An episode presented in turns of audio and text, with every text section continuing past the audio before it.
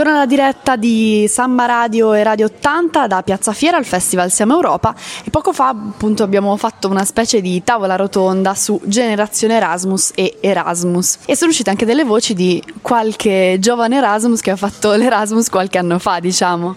25 per la precisione, 25 anni fa.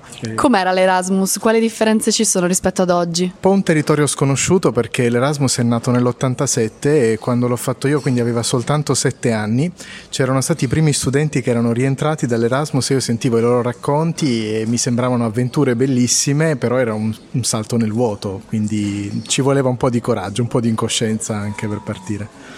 Tu dove sei stato? Io sono stato a Dublino, in Irlanda. E... e... e, ci hai lasciato tante cose, diciamo. Ho lasciato tante cose, in realtà mi è piaciuto così tanto che poi per uh, tantissimi anni non, uh, volutamente non sono tornato in Irlanda, non volevo guastare il ricordo che avevo di quell'esperienza, però soprattutto um, ho conosciuto tanti amici che sono rimasti miei amici, oggi sono passati 25 anni e tuttora sono miei amici e sono sparsi per tutta Europa. Quindi tu ti senti molto europeo? Beh, de- decisamente sì, decisamente sì. Che differenza c'è, che, che differenza percepisci rispetto ai giovani Erasmus che partono oggi? Oggi eh, li vedo sempre motivati, molto motivati, però eh, la vedono come un'esperienza che può arricchire il loro curriculum o che alcune volte può aiutarli a, um, per esempio a seguire dei corsi che non avrebbero a casa.